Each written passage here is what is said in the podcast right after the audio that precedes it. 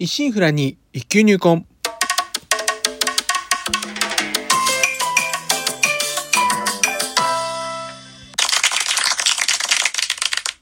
おはようございます。報春堂です。今回配信66回目となります。日曜の朝、いかがお過ごしでしょうか？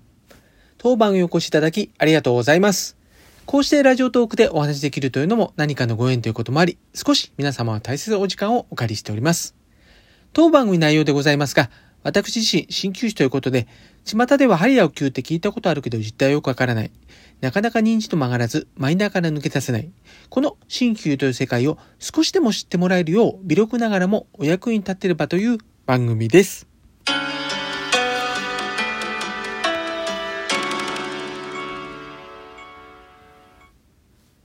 2月も後半であります。今月は雪が積もる積もると脅しのような予報が続き、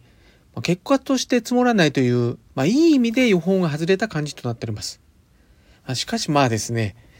まだこうした情報にこうパニックになり見境なく周りの人を顧みず、えー行動してしまう方が多くいらっしゃるものでありますね。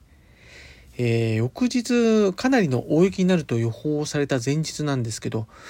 近くのスーパーではまあ大きさもともと小さいこともあるんですが、お昼になんか入場制限なされるほど人が押し寄せたりとか、まあ、他のスーパーもま夕方頃には棚が空っぽっていうところが続したそうであります。でもまあ考えてみますとですね、一体これ何日家に籠城する気で物を買っていったんでしょうかね。まあ仮にですね、こう20センチの積雪があったとして、まあその日はこう出られなくともですね、翌日ね、ある程度こう、ね、行動できるわけでして、何個もこう、例えば非常食代わりに菓子パンやらカップやラーメンやらをこう、買ってく必要はないと思うんですがね。まあ、結局それでこう、そのまま買って、あ、よかったよかったってしまい込んじゃって、気づけば、あ、消費期限切れだって見つかって、そのまま封をしないまま処分するなんてこう、考えたりしますと、まあ何をしてるんだかなってことですよね。こう、物ももったいないってことになりますしね。またあとですね、あの、雪の予報があるにもかかわらず、この、車のタイヤをこう夏タイヤのままで走らす方というのも、こういかがなものかなと思うんですよね。もうよくニュースで何度も何度もこう高速道路や立橋などでこう立ち往生するニュースや光景がこうあるにもかかわらずですね、何度もこう同じことが繰り返されてますよね。まあ、過剰な用心もそうですし、無神経な不用心も、まあ、どっちにしましてもですね、こう、周りに迷惑をかけない、こう気配りというのが足りてないっていうのは本当に困りもんでありますよね。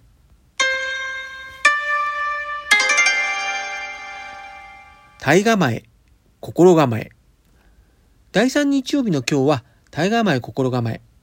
こちらでは、鍼灸師として常日頃心がけていることや、心や体の健康に関する悩み事についてお話ししていこうかと思っております。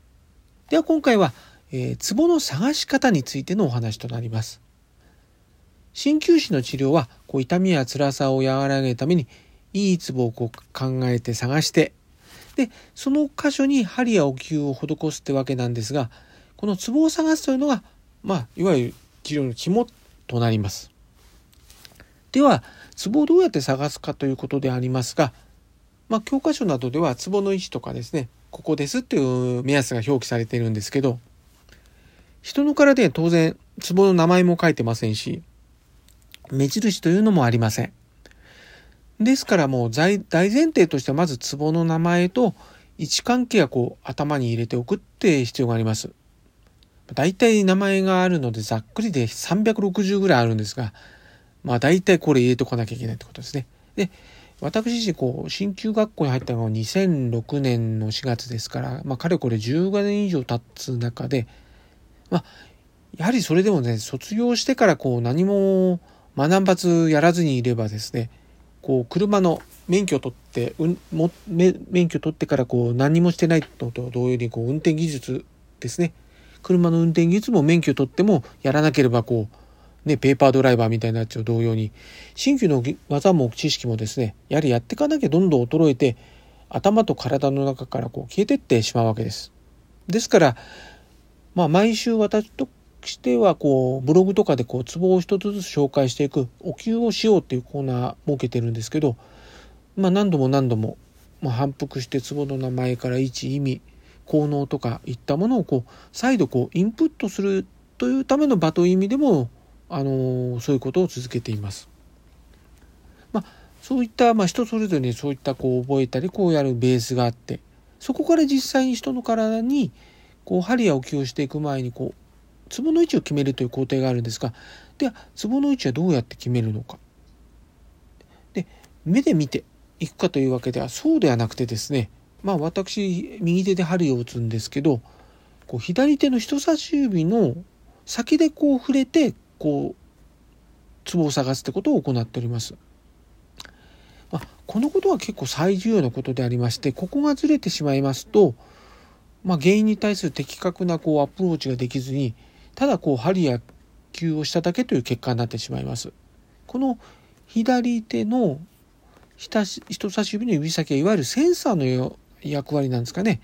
ですからこう人にこう教えとしましてもですねなかなかこれまでの経験値や感覚の世界になりますんでこうなかなかで伝えにくいんですよね。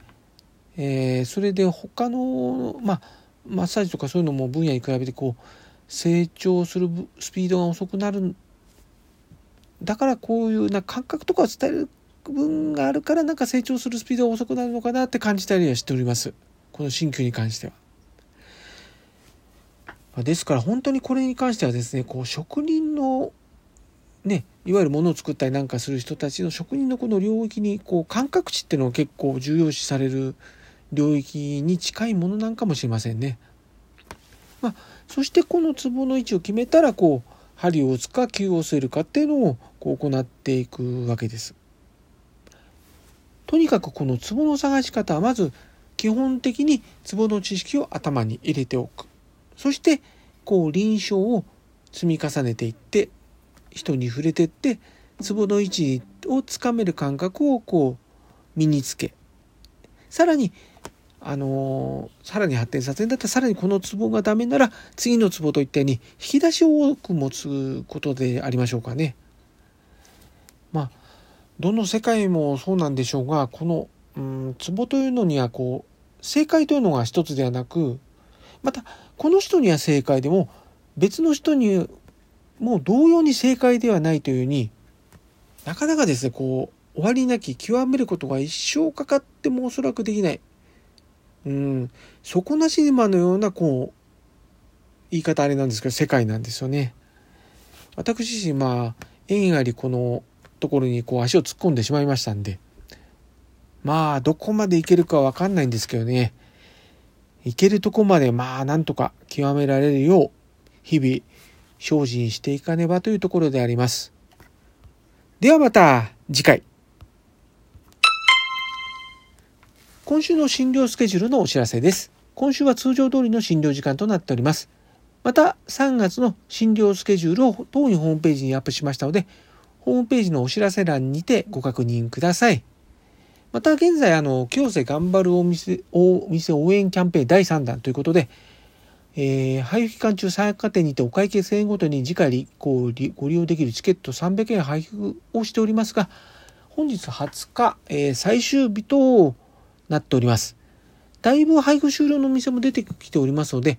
まだもう少しゲットしたいと思う方は、お店にクーポンの有無をご確認されてからの方が良いかと思います。そして、えー、利用期間がいよいよ2月21日月曜日からスタートし、3月13日日曜日までご利用いただけます。もちろん、うーん当院もクーポンご利用可能となっております。お得なこの機会にぜひご活用ください。詳しくは、まあ、清瀬市役所または、えー、清瀬市商工会のホームページをご確認ください。では、えー、また来週はえー、あ、では、今週はこの辺ということで、えー、今後も週1回のペース、日曜朝8時、8時配信という形でお送りいたします。お相手は少し忙しすぎはしませんか？柔らかな時間をあなたにの報春動画をお送りしました。お聴きいただきありがとうございました。このご時世です。どうぞご無理をなさらずお体をおいといください。皆様にとりまして明るく楽しく元気よく過ごせる一週間となりますように。ではまた日曜日朝8時にお会いしましょう。